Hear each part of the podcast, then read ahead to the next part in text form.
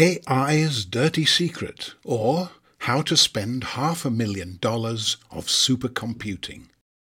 Episode 4 Best Christmas Present Wrapping Ever. When Tom calls to make his donation, office Christmas party season is in full swing. By the time Robert gets his head around the enormity of the donation, most people are, in reality or in their minds, on holiday. For the next fortnight, Robert's only sources will be Tom, online research, and whatever specialist advice and opinion he can glean from friends, acquaintances, and see-through news network volunteers between the parties and the family visits. First, Robert needs to get a handle on what exactly this gift is. He asks Tom if one or two of See-Through News' projects might be able to make use of this supercomputer level processing. Tom tells him straight away no See-Through News projects are currently anywhere near requiring the kind of processing power on offer. Cloud processing is not like replacing your old laptop with a new one. It's the difference between crawling with your hands and feet tied together and sprinting. So, See-Through News' job is to find projects that serve its 10-word goal that can make use of cloud computing.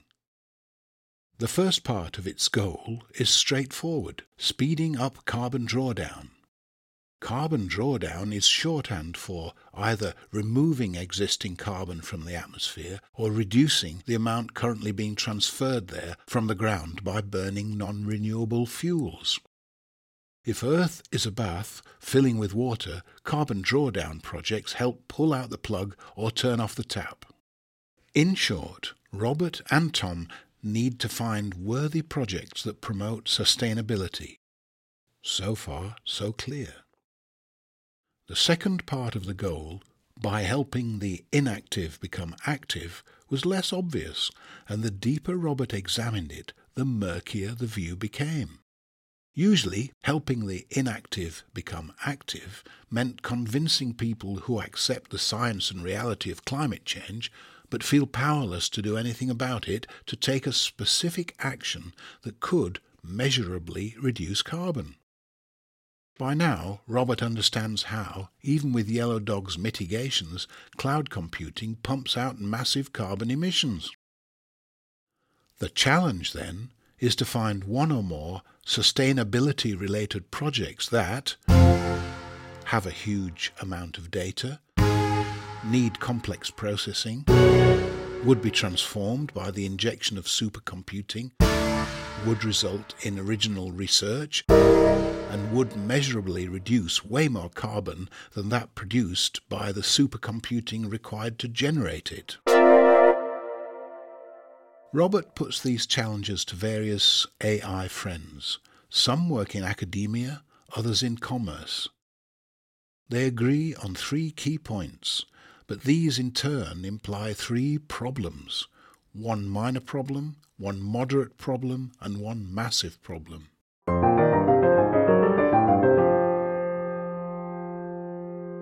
First, the consensus. Consensus 1. Half a million dollars buys a serious amount of computational horsepower. Consensus 2. Commercial businesses would already have budgeted for supercomputing, which leaves academia, even for free gifts, advanced research projects require the approval of committees that might only meet a couple of times a year. This means the most likely candidates, who might have the volume of data ready and require the degree of complex processing to make use of this horsepower, are current PhD students. Consensus 3. April the 10th is already a ridiculously tight deadline, and the competition should launch as soon as possible. Realistically, the earliest possible date is January the 1st, 2023.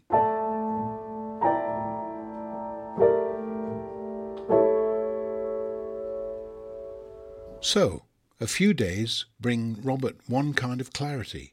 The best way to give away half a million dollars of supercomputing by April the 10th is to use the Yellow Dog free license as a prize fund for some kind of competition targeting PhD students working on sustainability projects.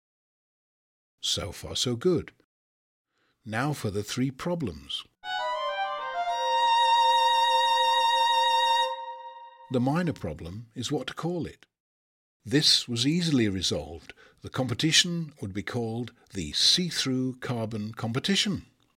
The principles of the see-through carbon auditing standard immediately helped shape the ideal candidate's qualities.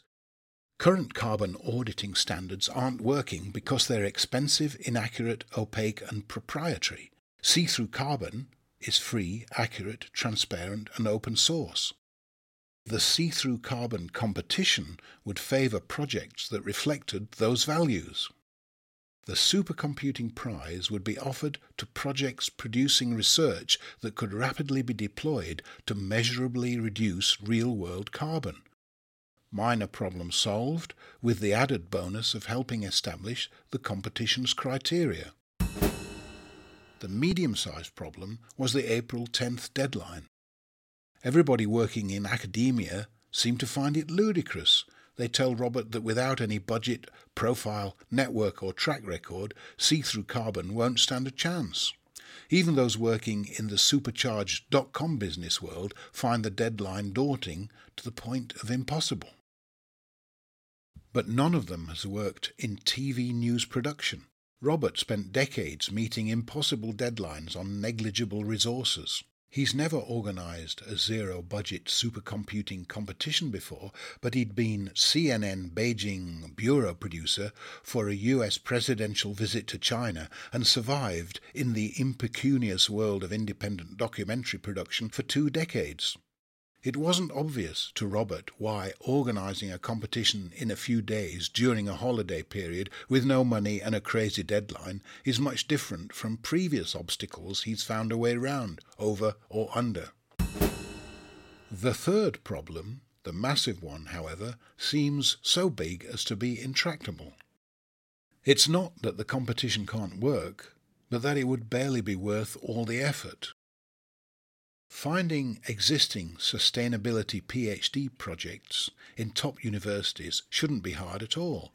The See Through News network includes academics in leading AI and computer science departments from Edinburgh to London to California, Canada, and Japan. Off the top of their heads, they can name half a dozen PhD students working on sustainability related issues with massive data sets perfectly prepared for cloud processing but this is precisely the problem. Awarding projects like these a share of the Yellow Dog Prize Fund would at best simply advance them by a few weeks or months. They've already budgeted for cloud computing in their proposals. Most are already waiting in line for allocated time slots at their university supercomputers. Winning the see-through carbon competition would merely enable them to queue jump. This barely seems worth all the hassle. The solution seems obvious. Pass on Tom's unexpected Christmas gift to researchers who can never dream of being able to access this kind of technology. Find projects for whom supercomputing would be transformative, making possible things that would otherwise be impossible.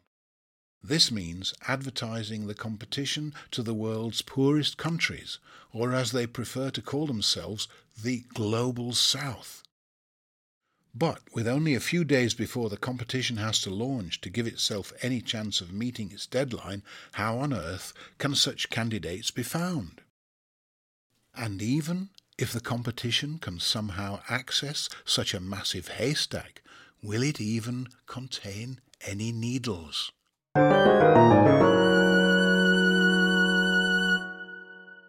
In episode 5, An Unusual Introduction, we'd learn of the critical role played by a Dutch woman bobbing around in the Atlantic Ocean. AI's Dirty Secret, or How to Spend Half a Million Dollars of Supercomputing, was narrated by George Hinchliffe, who also wrote the music. It was written, produced, and mixed by Robert Stern. The See Through News podcast is a See Through News production. See Through News is a zero budget social media network with the goal of speeding up carbon drawdown by helping the inactive become active. For more, visit seethroughnews.org. Thank you for listening.